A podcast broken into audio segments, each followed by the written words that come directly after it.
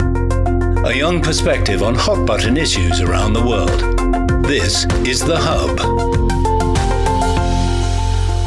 Hello and welcome to The Hub on CGTN and Wang Guan in Beijing. Fresh data released on Tuesday from China's General Administration of Customs shows mixed results for imports and exports and the drop in net foreign direct investment of China. Trade for the first seven months grew year on year, but by a very slim margin of just 0.4%. On the other hand, China's GDP grew in the first half of the year, stood at 5.5%, which is in line with the full year target of quote unquote around 5% for the year 2023. So analysts are now trying to predict if global headwinds will bear down on China more heavily than expected, including the just announced technology restrictions announced by the Biden administration targeting China. What do these newly released data tell us about the state of the Chinese economy going forward? To discuss all these, I'm pleased to be joined from Singapore by Emmanuel Daniel, founder of the Asian Banker and co author of the book The Great Transition The Personalization of Finance is here. From Henderson, Nevada, we have William Lee, chief economist at the Milken Institute.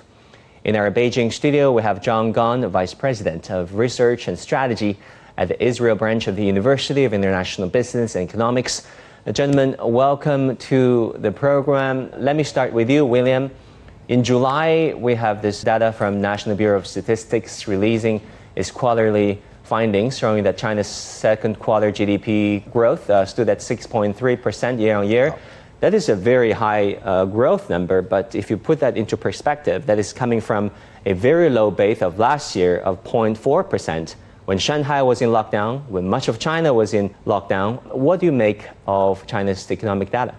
Well, the way that uh, most economists are looking at the GDP numbers is to look at the quarterly patterns. And you saw that the first quarter was very, very strong once the restrictions were lifted, but the momentum seemed to be disappearing in the second quarter.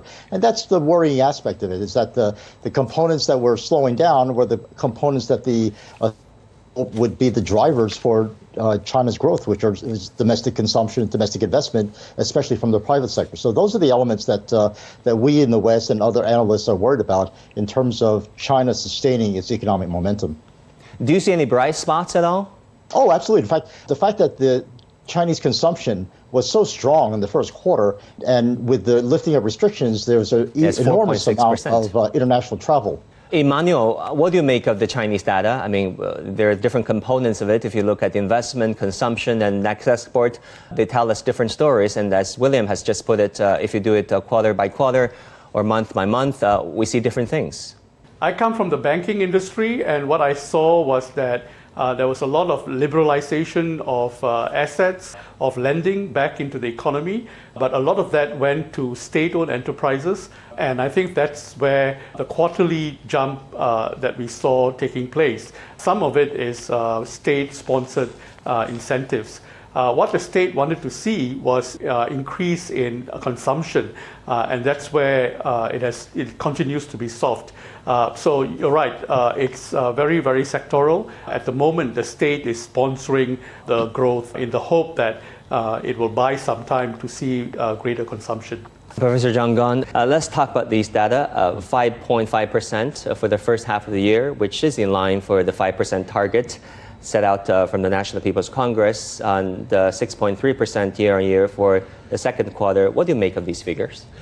Well, I think um, it's generally expected that right after the pandemic is gone, there's a big spike uh, in economic activities, and then there's going to be a tapering off. You know, the expectation is that, or the hope is that the, the tapering off will not be that dramatic. But you know, the second quarter number, even though it's 6.3 percent, as you said, you know, very weak base last year. In overall, I would say that the the recovery in the second quarter tends to be a little bit anemic. And it's a anemic because of several reasons, in my view. One is that, um, you know, I think uh, uh, in China right now, uh, people who have money uh, have already spent a lot of money, uh, you know, second quarter and first quarter. Um, and we know that the, the savings at banks is, was very high actually for the last two years. So the people who have money have already spent a lot of money, in my view. Um, it's the people who are financially constrained that are very lagging behind in terms of consumption. We've been saying that consumption is weak. It's mostly coming from this group of people. It's not like they don't want to spend money, they don't want to consume. It's really, they don't have money in the bank. And sometimes a lot of people, you know, still don't have full employment at this point. So I think the, the issue is really, uh, you know, we need investment into the economy, especially from the private sector. And clearly, you know, all indications are showing that these investments are very weak from the private sector. That hampers the creation of jobs that can percolate down to the income for these sort of middle to lower strata of the society, and that can eventually drive consumption. So I think, um, you know, my good friend uh, Wang Wen, you know Wang Wen, right? Yeah. The, uh, the dean at the Renmin University, uh, Chongyang Institute, he actually had wrote a very interesting article recently. He said that the problem is really with respect to investment, and investment, how to um, propel and incentivize private investment is really the key to solve the current economic conundrum the government has been talking about and coming up with a couple of measures, right, policy measures, to try to jumpstart consumption as well as investment. And I think there's still a lot of room to um, strive in that direction. I think overall, we really need to have a stable political as well as a market environment where private investors have confidence and also have security to invest for the future. And I think these are the fundamental means to drive economic growth and also drive the income levels for the people who haven't really spent a lot of money so far on employment or unemployment rather, mm-hmm. youth unemployment data released by the Chinese government mm-hmm. stood at 21.3%. That is mm-hmm. considered the highest since right. 2018. Uh, we have 1.2 million college graduates going into the job market every year. What do you make of this figure? Should we be alarmed? Um, well, it's, it's a very high number, of course. You know, at surface level, you know, we, th- we think it is very shocking and should be definitely very concerned about. But I think, you know, as economists, I do want to point out the difference between this number and the traditional unemployment figure as we understand it. My understanding is that this number is collected at a university level at the time when students graduate from a university to see how many people have a job on hand, how many people, students who don't have a job. And clearly, this number is not going to be remaining the same month after month after they graduate. It's going to come down. It's going to take some time for some students to find a job. And so this number, unlike the unemployment number, which is, tends to be a little bit stable, right? You know, 4%, 5%, month after month, month after month, this number is going to go down. You know, we know this number is going down. This is a very specific towards the graduating wave of students. It's only talking about these students. So I think... Um, Instead of everyone seeking a job in the job market, the graduate students, you know, the, the, who are graduating this, this year, right, this semester, and um, for some of them, it's going to take some little bit of time for them to find jobs. So let's say six months after this number is collected, I would bet that 20% is not going to be 20%. It's going to be maybe, you know, 15%, 10% even, right? So as time goes by, this number is going to drop down. The question is how much lower is going to drop down. So I think this number, at least in my view, when we compare to the traditional unemployment figure, this number should be taken with a grain of salt. It's not the traditional unemployment figure as we think about it. Uh, you're saying that it's structural unemployment uh, with seasonal factors mm-hmm. uh, kicking in. Um, William, how do you look at the Chinese youth unemployment figure, which stood at 21.3%? Uh, well, John has an interesting spin on that number, the fact that it will go down over time. As an analyst uh, from the West, I've looked at that number for the pre COVID period, and it was much lower. So it says a lot about the ability of the Chinese economy to absorb new graduates now compared to pre COVID, and it, it clearly is much more difficult. There's been changes in the attitude of the government toward the private sector, which is the main absorber of college graduates. Uh, some of the high tech companies, uh, the Alibabas, Tencents, and, and internet companies, have been told to cut back uh, on their activities uh, because they were not doing things in a way that was uh, to the approval of the state uh, uh, authorities. And so I think that's one of the problems is that one of the main absorbers of the youth uh, graduating from college, that sector has been, the policies have been sort of flip flopping from one side to the to the other. And I think if the government were to really encourage the private sector to be uh, more confident that it will be supported by the state, I think the absorption problem will be solved much more quickly. Uh, William, you talk about the private sector. Recently, the Politburo, uh, all powerful organization within the CPC, as well as the State Council of China, both issued uh, directives. Uh, they held uh, seminars, you know, issuing policy documents saying that they will stimulate the private enterprises how do you see the gestures from the very top trickling down to hopefully stimulate the private sector? I, that was the best news I've heard um, in the last year that the state council and the government really has tried to reaffirm its support for the market economy, the, its support for the private sector, and its recognition of the importance of the private sector in the Chinese economy. And I think that's the best news that we've heard yet. And I hope that uh, it will actually be implemented in actual policies that instead of just uh, themes that were, were talked about, that the actual policies that are put in place will allow the private sector to expand and thrive. Uh, Emmanuel, let me ask you about the real estate sector, which has been a main driver of the Chinese economy. Uh, recently, the Chinese government uh, issued new policies uh, encouraging banks to lower interest rates on existing mortgages and also hopefully to lower down payment for first properties of residents. How much of a stimulus do you think that will be? Well, uh, that's one, one I, that's what I referred to uh, in my first comment on the GDP growth uh, which is that a lot of it has been structural uh, and very focused on the banking system. Uh, and so releasing liquidity into the marketplace was one of the first things the government did after COVID. Uh, and that's the number that we are seeing in the GDP growth figures. Uh, in terms of property demand uh, and asset creation, uh, we've not seen inflation uh, going up very much. In fact, China is the one country in the world that has not seen inflationary pressures, and it can do well with much more inflation. With inflation, the application of bank lending to assets uh, becomes more meaningful. And there we start to look at demand for property. Uh, and I think that what's driving that is uh, very soft sentiment uh, in the property market, uh, although uh, there has been incentives to uh, continue construction and so on. From an external point of view, what China really needs to build on, and I think the government is buying time to build the structures, is to also expand uh, the asset classes that so that it will not be property centric. Uh, you know, it's very easy to go in back and create demand, but I think that the overall intention is to broaden demand base, uh, and that's a harder thing to do. Uh, Emmanuel, you talk about inflation. In fact, the inflation figure for July for China is minus 0.3%. So some people are asking if China is facing deflationary pressure. How big a problem is that? From outside of China, that's the big question that is being asked. Uh, is China entering a deflationary phase? Uh, not necessarily so. There is still time to recreate demand uh, and spending, and China does have a, a very strong domestic marketplace. Uh, and I think that it's also affected by external demand. So it's not a China problem, it's a global problem uh, where external demand is weak at the moment. Uh, and I think that once we see uh, the global trade figures start to ramp up, uh, it will have an effect uh, on demand in China, and in return, uh, you know, wages, and then from wages uh, back to inflation again. And let's talk about trade. According to the latest release from the General Administration of Customs of China on Tuesday, China's total imports and exports expanded by 0.4% to around 23 trillion yuan, that is 3 trillion US dollars in the first seven months of the year. Compared with the same period last year, exports reached 13.5 trillion yuan, while imports reached 10 million yuan, seeing a 1.5% increase and a 1.1% decrease, respectively. But in May, export dropped to minus 7.5%, uh, dropped by 7.5%. Uh, June, minus 12.4%.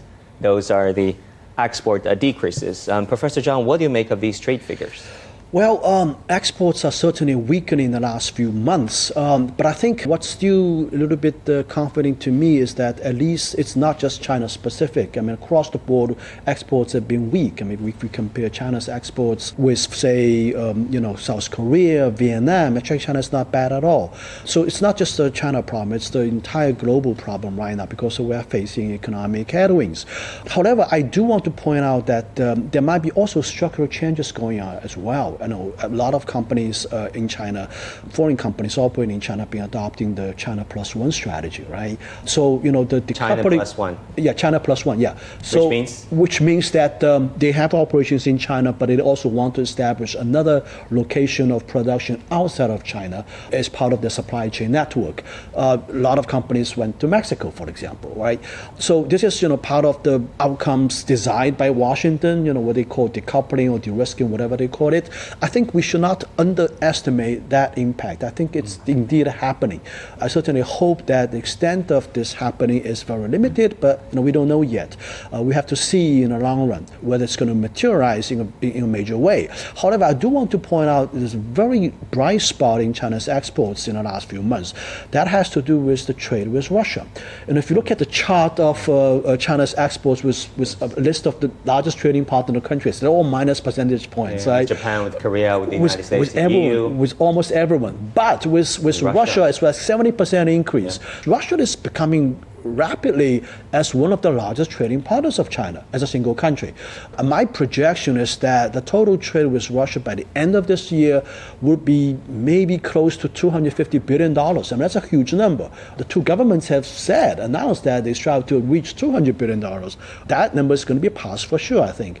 I, I just came back from Russia a few weeks ago. Actually, you know, you, on the streets of Russia, for example, you'll see more and more cars from China. Companies like Geely, Chery, uh, Great Wall Haval, you know, they're all doing great in, in Russia. So I think, you know, at least um, in a sort of a, a very strong political geostrategic trend, in my view, you know, vis-a-vis the West, particularly the United States, at least uh, one area, one region that is seeing a big increase in demand for Chinese products, that is Russia.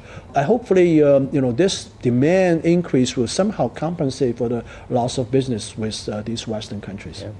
Um, William, let me turn to you. Um, uh, Professor John Gong just made uh, an excellent point in that uh, we're entering in an era of uh, geopoliticization of international trade. If- however you look at it, trade with ASEAN, between China and ASEAN increased. China, Russia trade increased, and uh, you know China's trade with Belt and Road countries increased uh, significantly to 8 trillion yuan with a 7.5% jump. That is a year-on-year figure. How do you look at this trend? Well, globalization is is restructuring. The, the the traditional trade that used to go on was China was the supplier of goods for the whole world, and because of COVID, I think most countries have learned that they need to to at least supplement their supply chains and to be able to regionalize trade much more. And China has benefited from that because ASEAN, as you said, in Asia have become major trading partners along with Russia for China. So the regionalization of trade is something that has, has happened structurally. One of the other things that accounts for the drop in the volume of exports from China is the shift in demand. Most of the demand in the United States and Europe and UK uh, is going towards services and away from goods in the post-COVID environment. And China's main exports are goods. So right now, I think uh, we're we're seeing that happen, and I think um, once the mix of goods versus services stabilizes and China opens up uh, for tourism and other services, uh, I think you'll see China's exports start to pick up again. But one of the things that I think we need to worry about, though, is how China will adapt to globalization, you know, version two, which is a much more regionalized set of supply chains, and how the United States tensions with China uh, will contribute to that. I, I, for one, think that the tensions themselves account for very little of the trade uh, drop off that we've seen so far. Um, it is very much in specialized sectors like you know advanced semiconductors, but in terms of the overall goods that have been produced by China, like electric vehicles, uh, I think the demand for, for those have been fairly strong and, and growing over time. Yeah, we've seen uh, a lot of nearshoring and friendshoring. On the other hand, uh, China's trade data with the EU edged down 0.1% from a year earlier, and China's trade with the United States and Japan declined 9.6% and 5.8% respectively in the first seven months of the year. Um, other than geopolitics, um, what are some of the other factors, I mean, resulting in these figures? I mean, what about the Fed's rate hike and, uh, you know, tightening of monetary policies? Oh, absolutely. In fact, you know, the, the, the, big thing that accounts for the drop in the volume of exports is uh, the fact that the U.S., uh, Europe, and U.K. are fighting inflation, and they're slowing the U.S. and, and, and European economies down in order to lower the, the inflation rate. But as I said, the shift from services to, from goods to services is also the you know the other major factor that accounts for that drop off in uh, the volume of, US, of China exports.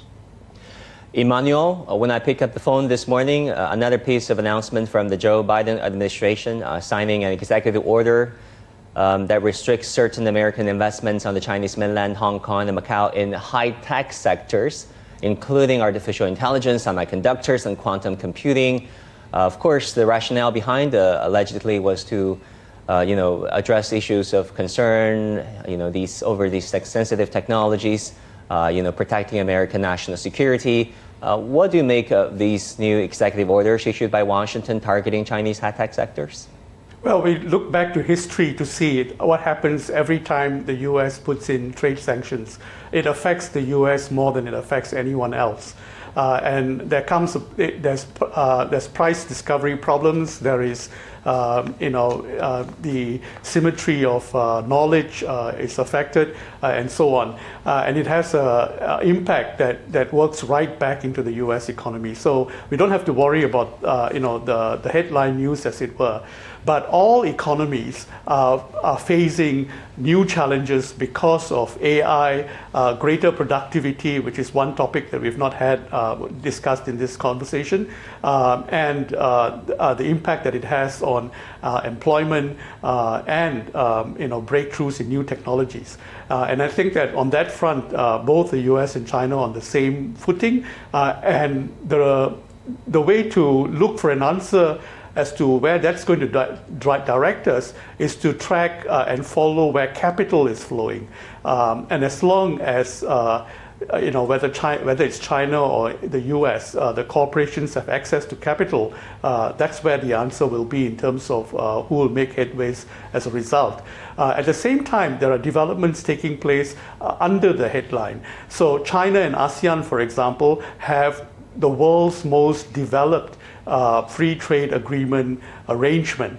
Uh, and so when we think about China, we actually think about China and the ASEAN region uh, to figure out how trade flows are, are, rearranging themselves, how supply chains are rearranging themselves, uh, and how they are exporting to other markets. So if you see the aggregate uh, play of China plus Southeast Asia with uh, the EU or with the US, uh, it will paint a very interesting story uh, that is actually much more meaningful than the headlines. Emmanuel, do we have conclusive evidence as to the direction of capital flows? Because some chambers of commerce here in Beijing say the capital uh, are fl- flowing out of China to other Southeast Asian countries, for example, but other data suggests that uh, the opposite is true.